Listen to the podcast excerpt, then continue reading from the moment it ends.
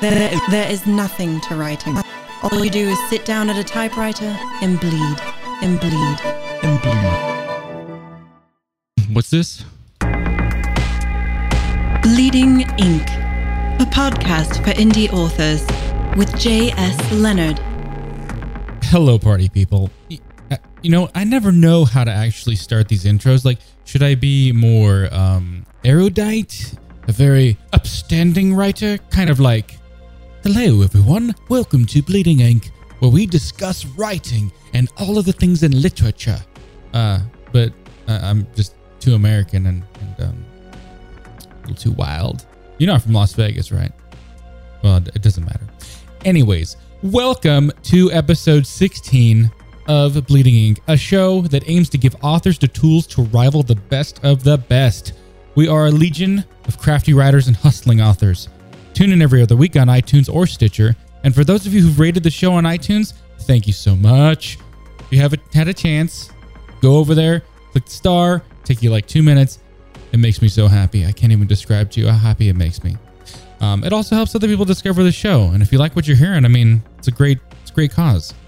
Follow me on Twitter at JSL Author and visit the bleedingink.fm. That's B L E E D I N G I N K.fm, where you can sign up for giveaways and my mailing list, and you can keep on getting tools, tips, and updates for all your author needs. And speaking of giveaways, Paul Jarvis has been kind enough to offer up a seat in his Chimp Essentials course. Chimp as in MailChimp. Mailing lists are the lifeblood to your outreach and book sales strategy. This is a $147 value and worth at least 100 times that. No joke. One of his students had 120 times return on investment. That means for every dollar he spent, they made $120. It's pretty good. It'll take you from the fundamentals of MailChimp to mastering it, including some A B testing nerdy stuff. Get in on this. Head to bleedingink.fm to sign up. It's the first step on your road to financial independence, to selling more books, and to making all your dreams come true. Okay, it may not be that great, but it is a definite first step in that direction. So let me read some. This is a quote. I feel like I'm doing life wrong if I'm working all the time. This quote is from a writer who raked in half a million dollars while enjoying time on an island off the coast of Vancouver. His name is Paul Jarvis, and he's my guest on this episode of Bleeding Ink. Take powdered Zen Master and add a half a cup of Hustler, a cup of Geek with a healthy pinch of Weirdo, and stir into this mix the finest Canadian maple syrup to concoct a Paul. Like few other content creators, he slices through the internet's deafening garble by staying true to a voice sincere and made of grade A helpfulness. You need to listen to Paul Jarvis. He's got this marketing stuff figured the hell out. Twitter, Facebook, Snapchat, Instagram, insert social media flavored ice cream here, make the world a teeny tiny place. They are integral to the shape of humanity's future communication, for better or worse. So new are these platforms that their strengths and weaknesses are mere wisps on faddish winds. But we do know these. They are good at connecting, they are not so good at creating sustained and intimate engagement. Acquaintances want to connect, artists want to engage. Paul is an artist. The sole goal for his marketing endeavors is to form relationships with similar minds so they may experience inspired conversation, paradigm shifts in thought, and have a damn good time doing it. There's an underlying purity and bravado to Paul's vibe. These extend from a man who spent more time building his character than building his livelihood. Or rather, he's taken his character and made it his livelihood. And that's the point. We must sell ourselves. We are the product. Why not invest all our energies into ourselves? Are we not our greatest asset? So, Paul's big on life balance, if that quote didn't make that clear, enlists the help of tiny robots to automate many of the more mundane tasks of keeping his clients on track, encouraged, and engaged with his work. Okay, maybe he doesn't actually use tiny robots, but he does leverage the automation powers of sites like MailChimp and Zapier to free him up for thoughtful work and long, long vacations. Paul has penned five books. They hit bestseller charts. How? One word at a time, one mistake after another. Paul is a hyperlearner. He thrives on jumping naked into Arctic waters to see if he can survive on his universe given wit. He figured out the whole best selling book thing and said, What's next? Courses were. He made a cool half million dollars helping people grow and thrive like himself. Now, Paul has a legion of dedicated followers. Uh, he wouldn't like the term follower, let's, let's say companions, who will no doubt benefit from wherever Paul wants to take himself next. You can count me in, and here's my interview with Paul Jarvis. Hello, everybody. I have Paul Jarvis on the podcast today, and I'm very excited to welcome him. Thank you for being on the show, Paul. Hey, thank you very much for having me. Yeah, my pleasure. So, Paul, for those listeners who, who may not know who you are, go ahead and tell us a little bit about yourself. Oh, geez. This is always the worst part. The, the best question. Um, I'm Paul Jarvis. I make things for people that make things, I guess is the most apt but sort of obtuse way to describe what I do because it's all over the place. I have way too many things. I write books, I make courses, I have podcasts, I do a little bit of design work and consulting still, although that was sort of my bread and butter for the last 20 years was making, um, building and designing websites for people. Some of them, um, really big authors too, which is kind of cool and taught me mm. quite a bit. But yeah, now what I do is kind of all over the place. I'm also writing a SaaS app. Nice. I do a lot of things. Yeah, can you? Yeah. Uh, I'd like to actually talk about the SaaS app if you're willing. Is it a sure. secret project? no, we're actually selling founding memberships right now. So the, oh. the cat the cat is out of the bag. I don't know why you would put a cat in a bag, but cats cats yeah, cats don't really fit well into bags. No, no, exactly. But basically, the software, because I build a lot of online courses, I realized that there's no good resource for students to take notes for the courses that they make. It can either be a PDF, which is kind of sucky to create, and you ha- you're stuck with like a little box that doesn't grow or shrink. You could use Google Docs, uh, but that's kind of can't really brand it, and it's easy to get that out of hand. So basically, I'm building a tool with Zach Gilbert and Jason Zook, who's the co-host of the other podcast that I have, Invisible Office Hours, and it's called Of Course Books, and it's just basically trying to solve that for people. So if you have an online course, you can use Of Course Books to share with your students, and and then they can take and make and save notes and share notes with other students to make it a bit more inner. Because with online courses, it's kind of like you're there by yourself doing the work. So mm-hmm. we're like, well, there's other students doing the exact same thing, stuck at the exact same part. Yeah. So how about we make this a little more? I hate to say the word, but like social. Yeah. Yeah. Yeah. That's awesome. Okay, I'd, I'd like to know more about that actually later. Nice. Um. So, uh, you're a writer, though. I mean, that's mm-hmm. that's uh, that's you you obviously probably have built your audience from writing. yeah. So so um what what books have you written?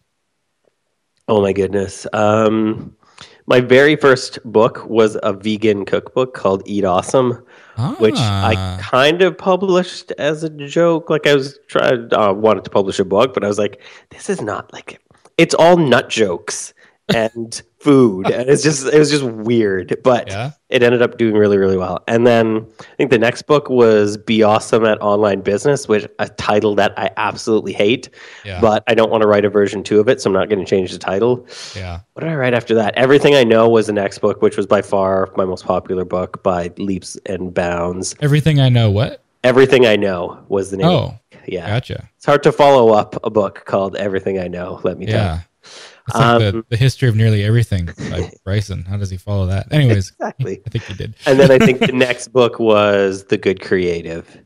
Oh, I think that's all of them.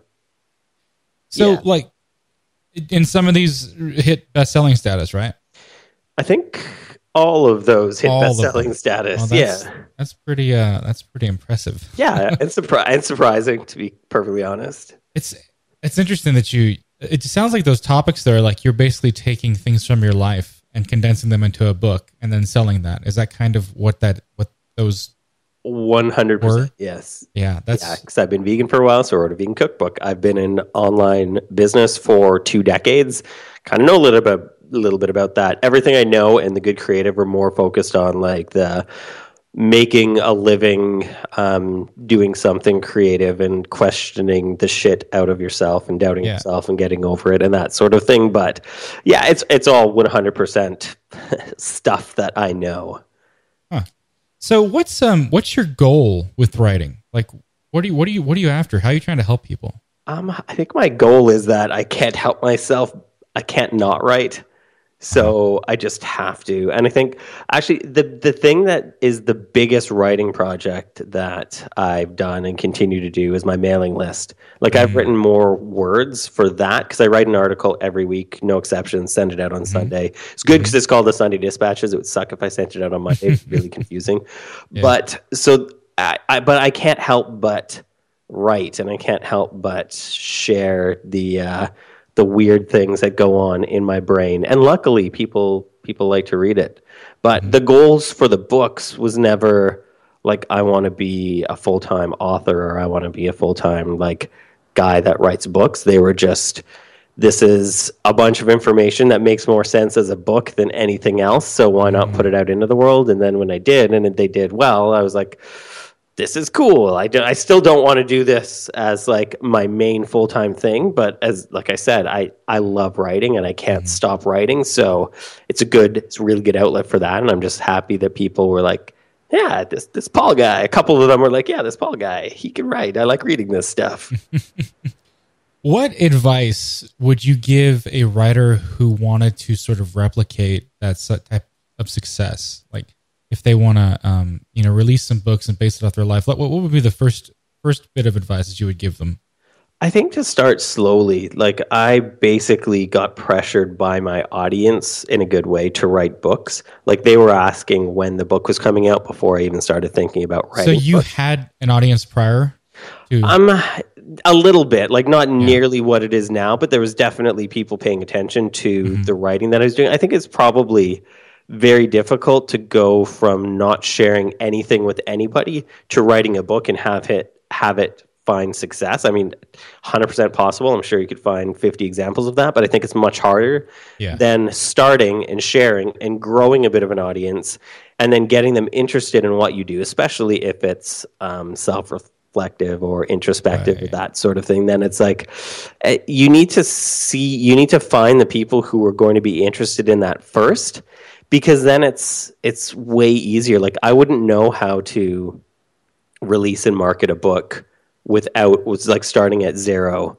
for mm-hmm. for our audience. I don't think I'm not smart enough to to figure that out. Mm-hmm. But in growing an audience and having and finding people who are interested in the types of things that I had to say, then they I know for sure these are the people who are the type of people who would buy something from me because they're already interested in what I have to say. right. They're already paying attention. Right. So if I so how did you sort of kindle that audience to, to begin with? Like how, how did you start from zero?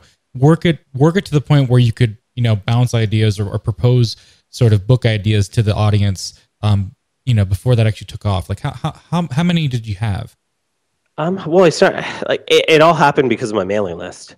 Yeah. Like, my mailing list is still. How did you how did you kick off your mailing list? Like how did you start that? There were zero people on it, just like Oh. everybody else's Yeah. mailing list forever. I think the very first email I sent out was to 69 people Uh-huh. total, and that was a funny number. I like that number, but That's But- the magic that's the magic number. I mean, Yes. you just found it. Start with 69 people. start with 69 people. Yeah, but I just started writing. 20,000.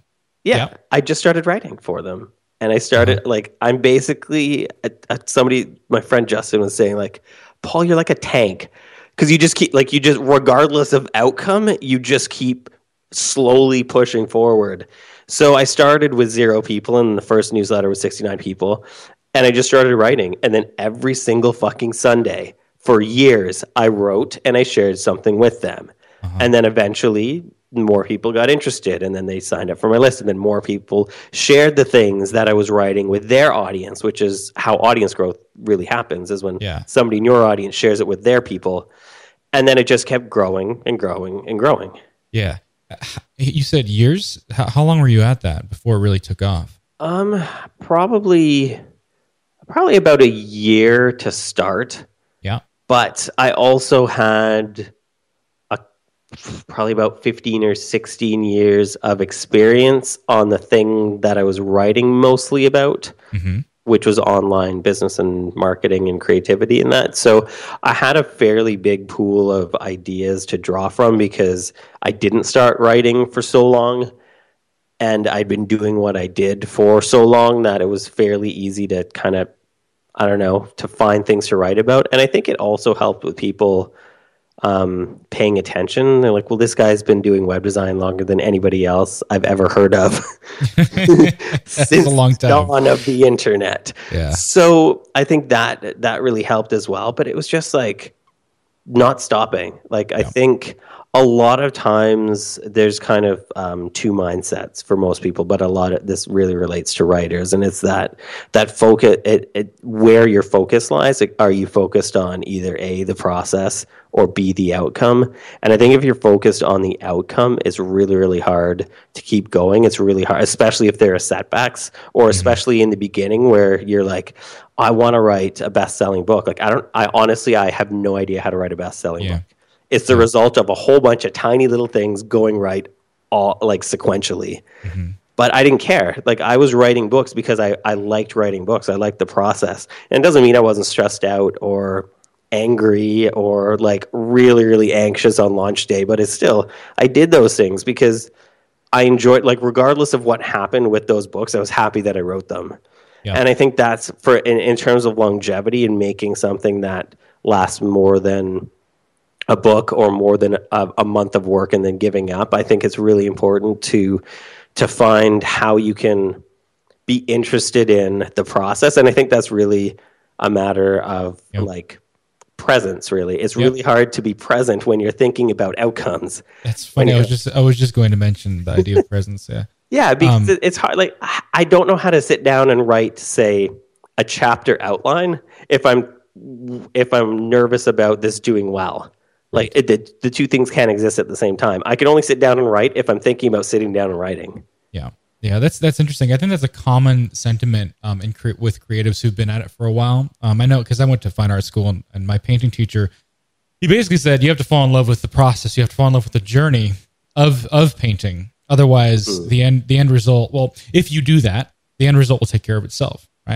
Yeah, Um, even gonna- like Bob Ross. Like, you look at Bob Ross painting, and you're like, "No, that's gonna ruin it." Like he puts Yeah. one big blob in the middle. Yeah. Like, what the hell, Bob Ross? But then, like at ten or fifteen minutes later, like, oh, totally worked out. Few But people are as happy with the process as Bob Ross. exactly. Yeah, so that's that's cool, man. That's good. That's good. So when you were building this, this list and, and and all this writing stuff, did you have any like big setbacks that you had to overcome? Um, a lot of it was just me wanting to do everything myself. So I self-published. I suffer from that. yeah, I self-published all of my books, even though I had offers to do traditional publishing. I said no to those because Why did you say no? Yeah. Because I don't care. Like Yeah. I would rather have control over the things that I do and be in charge of myself than have somebody else in charge and take. And honestly, I found in the conversations that I had with these publishing companies that I knew more about how publishing works now than they did, which Right. yeah, 100% egotistical. I Sure. I own that completely. But it felt like I should have been charging them for consulting. and I was like, why am I going to give these people 90% or Yeah. like 88% Yeah. when I can do it myself? And then when I got a few books under my belt and I was making like 95 or 96% of the revenue, the rest was going to like PayPal or Stripe or Gumroad or something like that. I was like, mm-hmm. why am I going to give up this big of a Because that's the only that's the only time when they come knocking is when you don't need them anymore, but you feel like, oh, this will take me to the next level. I don't care about the next level. Yeah. so, but as well, like I just wanted to figure out, like I wrote books because I wanted to figure out how writing books and publishing books and marketing books worked. Yep. So the biggest hurdle was like, okay, I've written a book. Now, how do I put it into like PDF or EPUB or Mobi, or how do I, how do I wrangle KDP, especially since I'm in Canada and there's so many different mm. weird shit on Amazon mm-hmm. and withholdings and that kind of thing. So every single step of the way, I had to go from zero to learning how to do it. And that took a long time. And it, it- Right. it's not the smart, like, I know that that's not the smartest way to do it, but that's the way that I felt. That's why people listen to you now. So, so they can skip all that stuff. Yeah, exactly. So yeah, that was kind of a big hurdle. The other hurdle I think was in the beginning. Like the reason why I didn't write for so, for like years and years and years was like, well, I'm not a writer. Why should I be writing? And then I finally realized was like that's stupid. Like that's dumb. that's really dumb logic. That isn't Yeah. logic at all. And we believe the stories that we tell ourselves to be true. Yeah. Yeah, absolutely. And so when I finally was like, Paul, you're an idiot, the only way to be a writer is to write. So how about you try that instead of telling yourself you're not a writer? And I was like, all right, I guess I can. I guess. I can. And then like a week later, I had the first draft of my first book. Wow, that was pretty quick. It's a cookbook. It was really, it was really Okay. easy to put that together. it's also very short. I think there's maybe 25 recipes. It's not a very long cookbook. Oh, okay. Well, that makes me feel a little bit better. it was like a 170,000 fantasy epic novel. Just got busted it out in a week. Um, so now we come to today, and you've gone through all this self-publishing sort of uh, struggle and strife, and figuring it all out. And um, wh- when did you come upon uh, creating online courses? Like, when did writing turn into that? Yeah, I think after my four, I guess it was my fourth book, I had some ideas for content, and I, I I got really really hung up on the fact that I could write the something that I felt was really helpful to people, and they would even buy it, but then not consume it.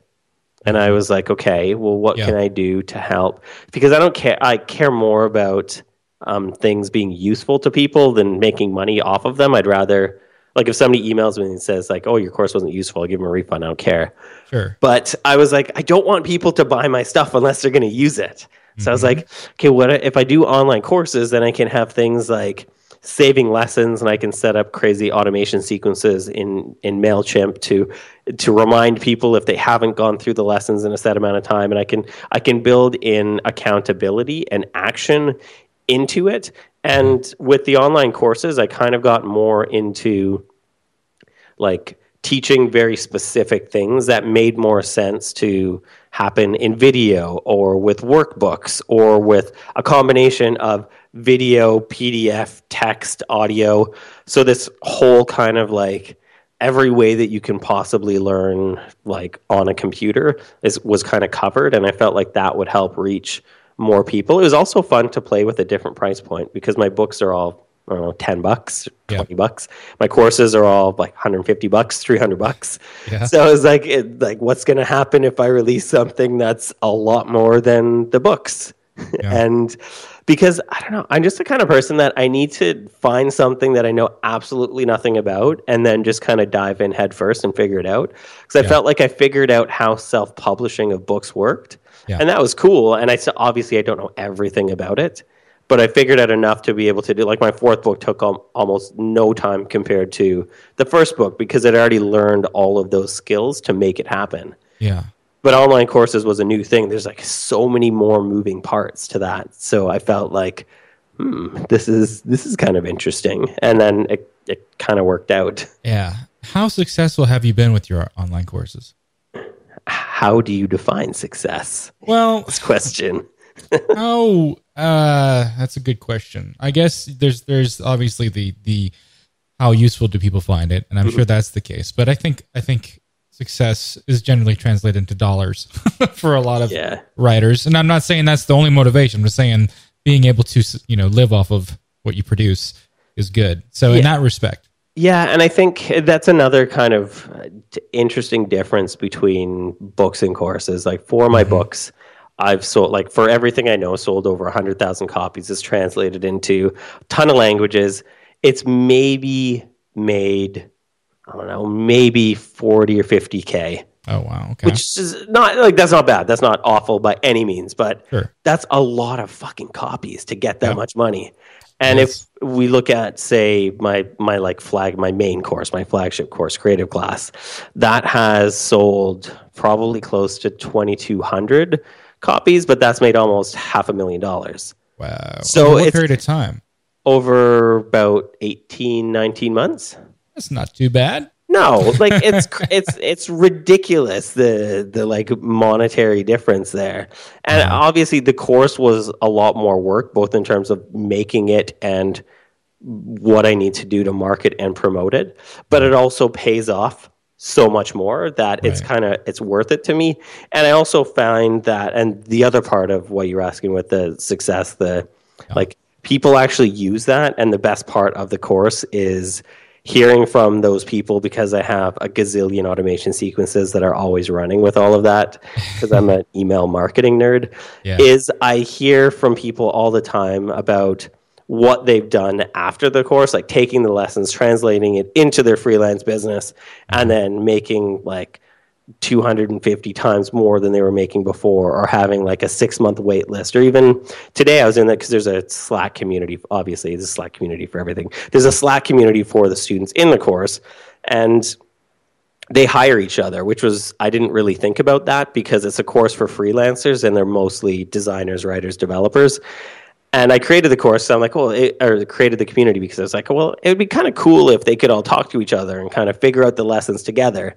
And then what I quickly realized was like, designers always need to hire writers and uh, developers, and developers always need to hire. So they're all hiring each other all the time. And today I was talking to a few of them, and one one lady hired, I think, three people from the course to basically build her entire business.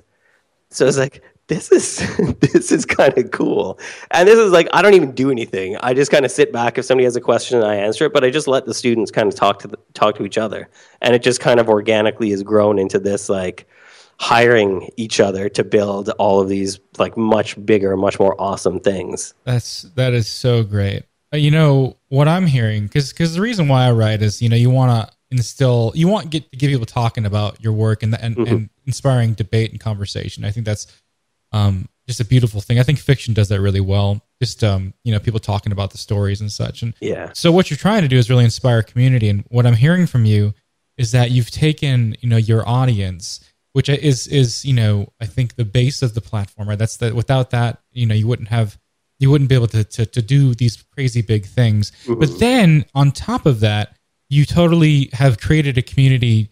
Um, you, you've taken that community idea even like a step further and have this like bustling sort of um, uh, area where where people can talk about it. You know, but but with, within within your ear within earshot of you. You know what I mean? Which is amazing. Yeah. Amazing thing because because I mean because you get feedback for the content you produce. Yeah, you also see how badass you've made people, right? Yeah. and then then you can reapply those principles um, in your next course, right? Yep. And then but then uh, that's just that's just really wonderful. It's just really wonderful. Yeah, and I think I've never wanted to be the like the the like center of attention in a well I've never really wanted to be the center of attention in a group, so I would rather my audience talk amongst themselves. Sure. Yeah. Yeah. Yeah. Yeah. like- but Slack's good for that, right? yeah, exactly. Yeah. Like I don't want to be the person I don't want to be like at the top.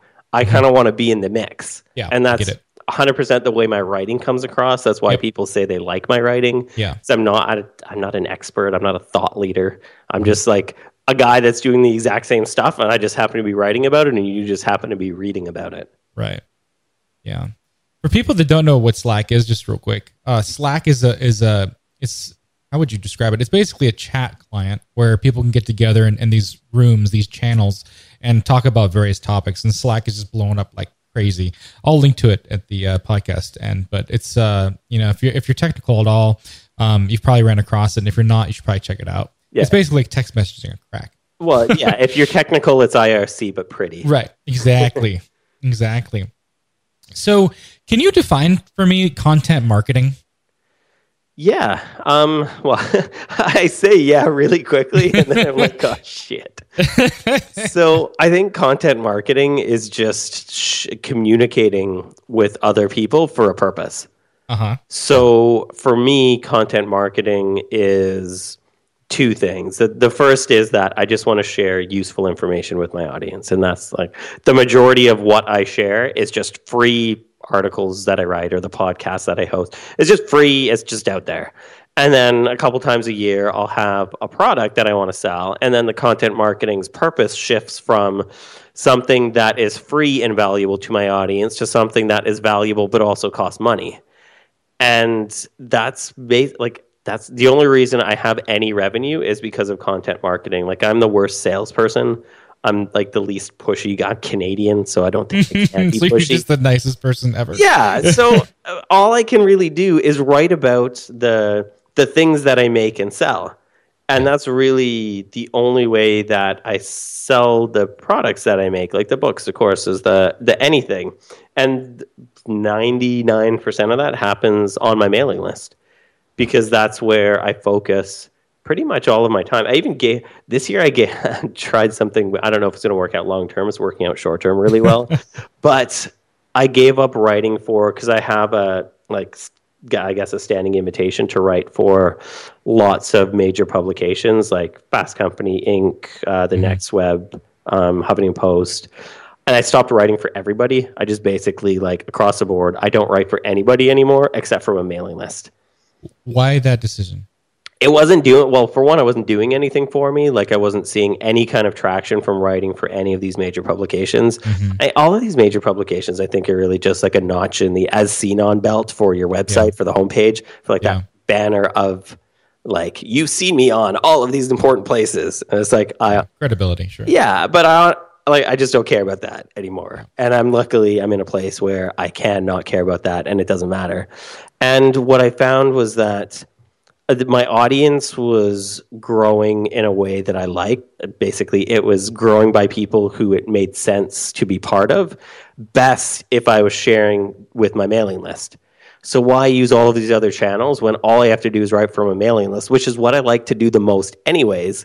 Mm-hmm. And then people read that, share that, and that results in the most growth in the best way for me and for my audience. So I was like, I just I don't even write for Medium anymore, and that's like mm-hmm. anybody can I don't even put any of my things on Medium.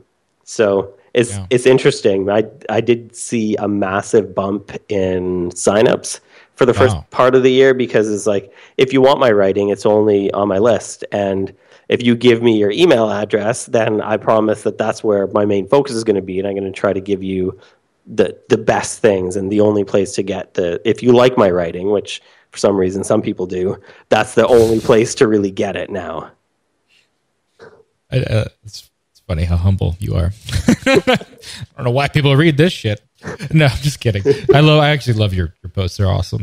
Um, so th- this funneling idea. When when did you switch over to just your mailing list? January. So it's pretty recent. Yeah. Ah. And how did you set up that funnel? Like, how are you making sure people can get on your list? Well, on all of uh, on my site. That's pretty much the only thing you can do. There's no comments. There's no social media share. There's nothing other than sign up for my mailing list. So I found because I'm a nerd and I do a lot of things with optimizations and A/B testing. Every time I tested taking things out, I noticed that my mailing list signups would go up. So I was like, how really? if I just take? That's why my my main website is like blank. It's text in a sign up box because that converts the best. And I've tried, wow. I've played with things like modal windows and uh, like blockers or like full screen takeover, like the SumoMe welcome mat. Yeah. And I don't know, uh, those don't really feel like me. So I've like, I've seen some short wins for those, but I've also seen on the tail end of that that subscribers that sign up through those means don't necessarily stick around the most or they unsubscribe or they never buy anything. So it's like I'm just gonna put the sign up at the end of an article because I find I feel like if you've read the whole thing, yeah, you probably wanted to read the whole thing because you got to the bottom.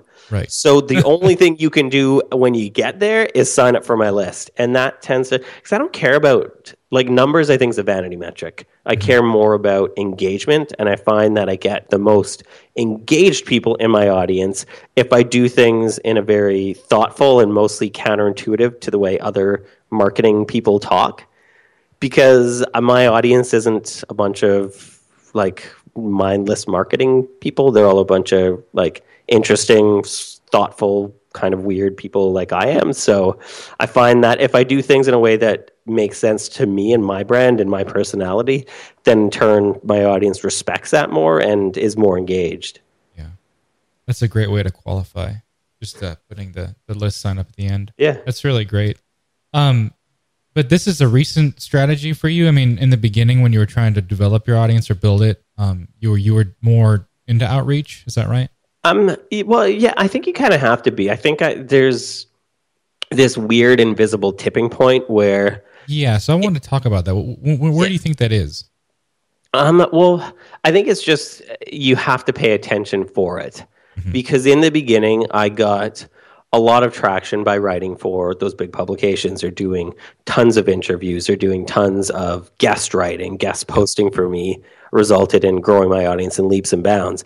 And then I realized after look like I, I constantly look at what's working and what's not and then i realized after a while that the, the things that were working for me weren't working for me anymore. So now I don't really do I do zero syndication. I don't do can't remember the last guest post I wrote other than one for Web Designer Depot yesterday because I made a course on Mailchimp and they they have an audience that I want.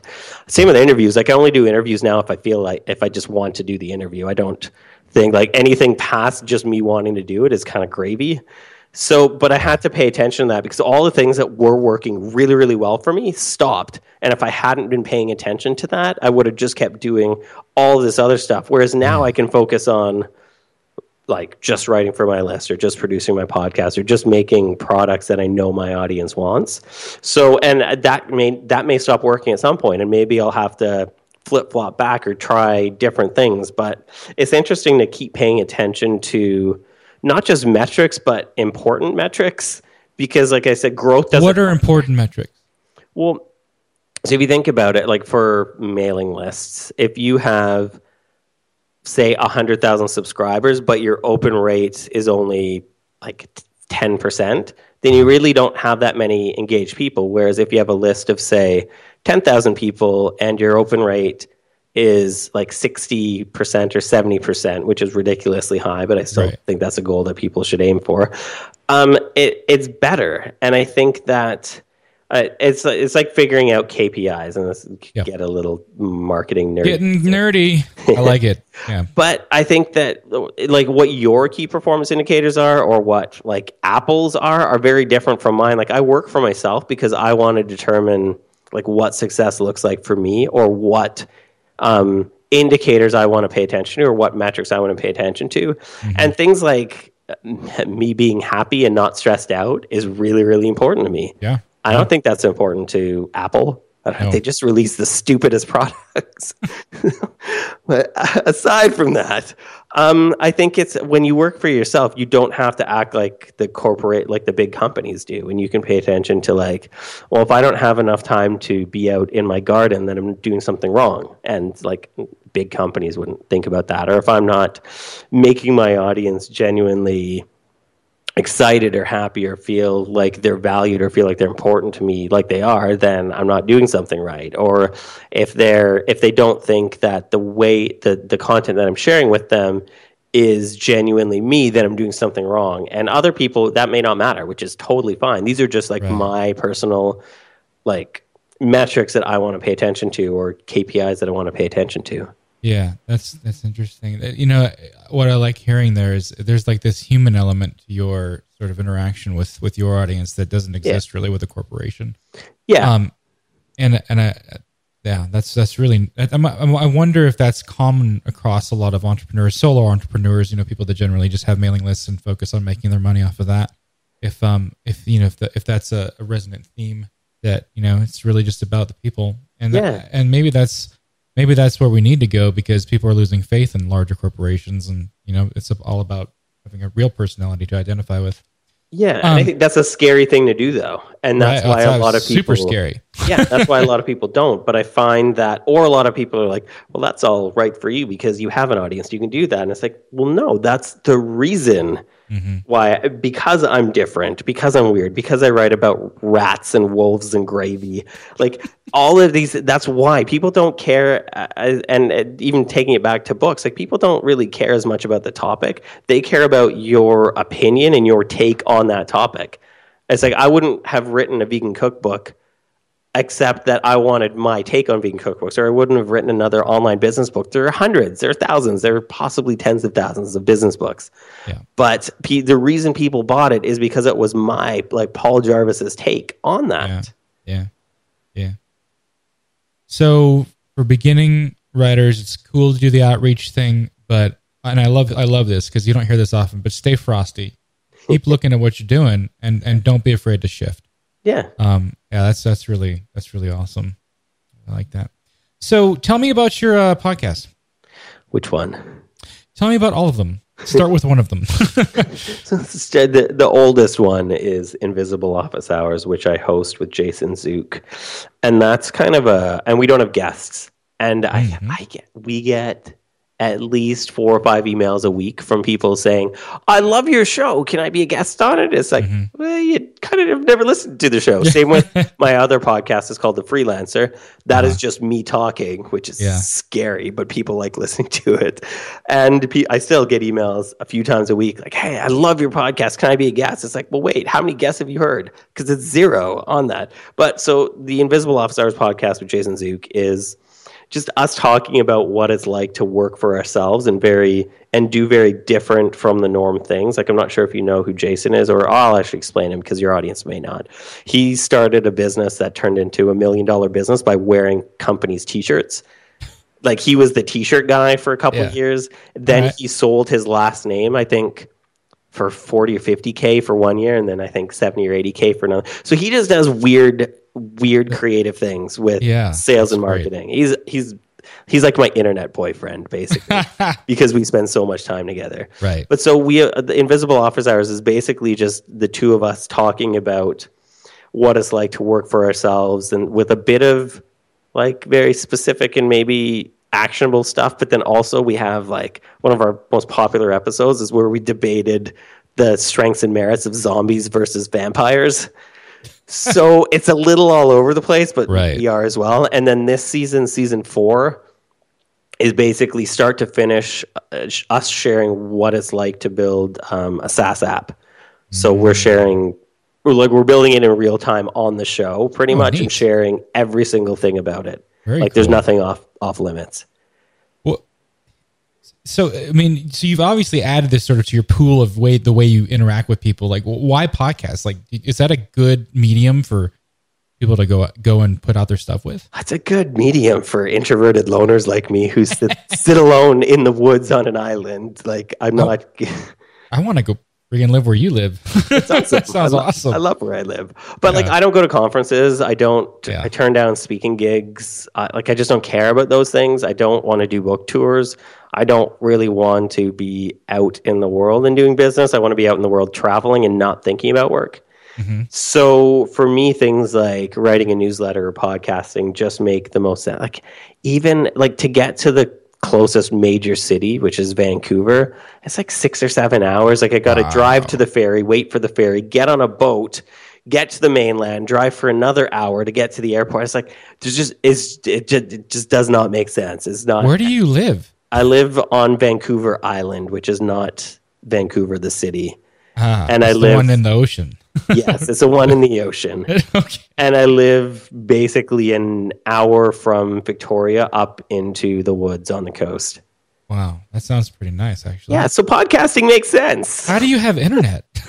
Uh, it barely, but yeah. it's it's good enough. Actually, where I live, well, I used to live about four hours away from here, and the internet was so bad I had to move, which was too bad because I loved living there. Wow. But yeah, there's at least decent internet here. But I find that I would rather do what works for me in terms of communicating with my audience and what works for like this is the thing that you have to do to reach your like I don't care. Mm-hmm. I would I would podcast even if podcasting wasn't as like hot or fresh yeah, sure. as it is yeah. now. It's just a fun it's just a fun medium.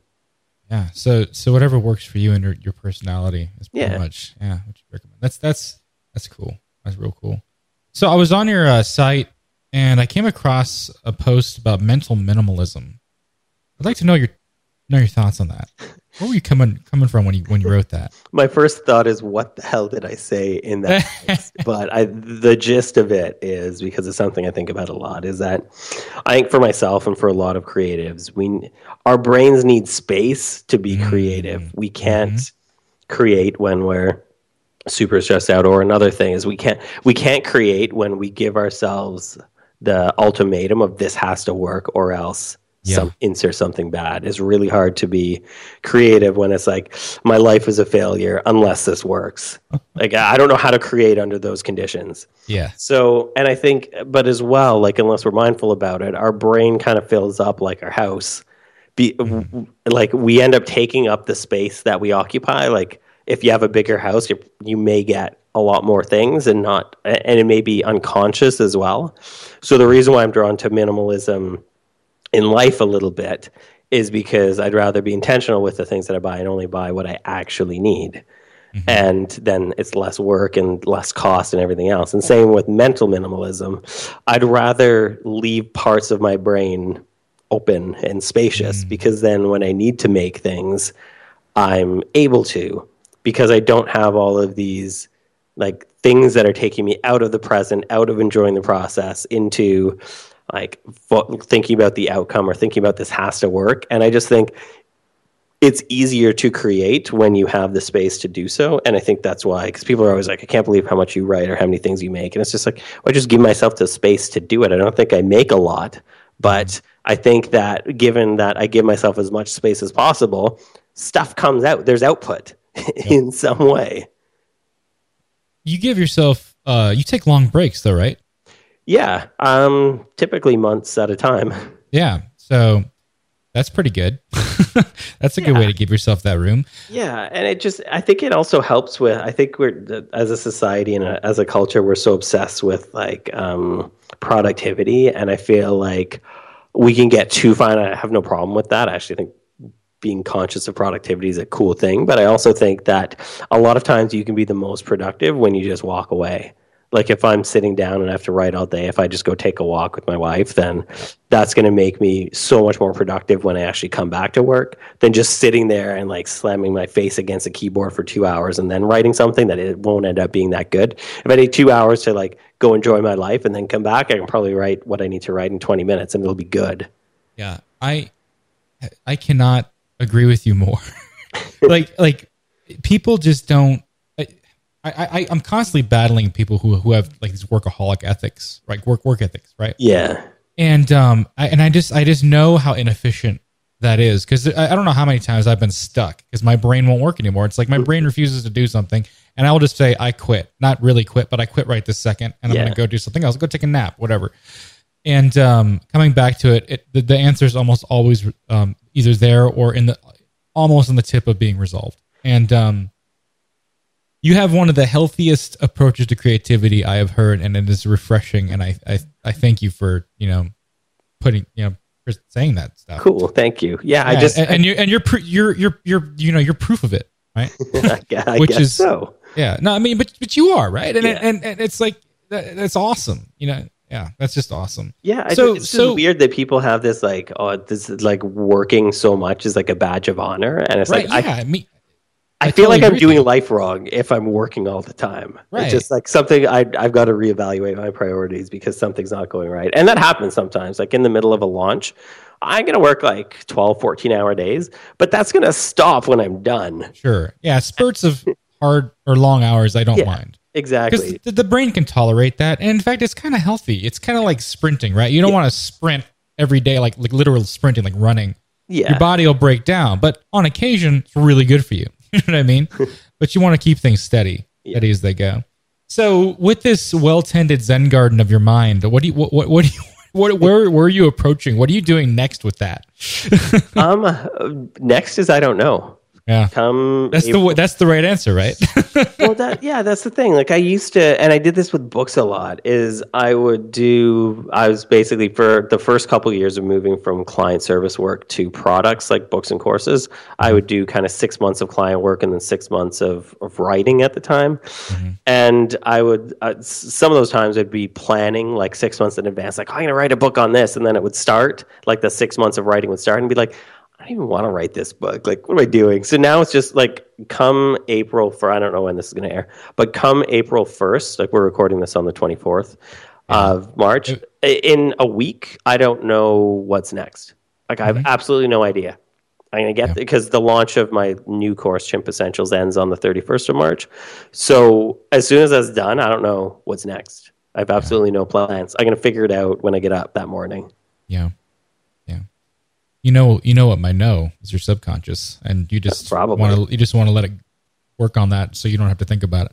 it's percolating. There's percolating. definitely some ideas, but I Yeah. don't care yeah, and that's that's about uh, them yet. Yeah, that's beautiful. That's Yeah. awesome. So where can people find out more about you, Paul? Google Paul Jarvis on the first couple pages. It's easy. Dang. My website is ridiculously hard to remember. It's PJRVS. And yeah. So if you just Google Paul Jarvis, I'm the whole first couple pages. My mailing list that I, we've been talking about mostly for this is the Sunday Dispatches. It's on my site. And Yeah. if you want an article from me about rats and wolves and gravy and creativity and working for yourself, then I send out an email once a week on Sunday mornings. Well, Paul, I really appreciate you you being on Bleeding Ink, and um, thank you. Thanks, sir. Yeah. Maybe until next time, I'd like to talk about your next project when it finally comes to you. Cool. Thank you so much. Cheers.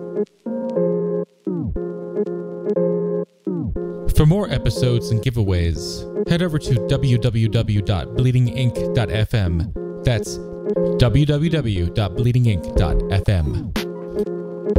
If you want to help me out even more, you can go check out my book, Modern Rituals The Wayward 3, on Amazon today. And if you like what you're hearing, share the show. My goal is to get this show into the hands of as many writers as possible. So share it with your friends, your family, other writers you know, and let's make this happen.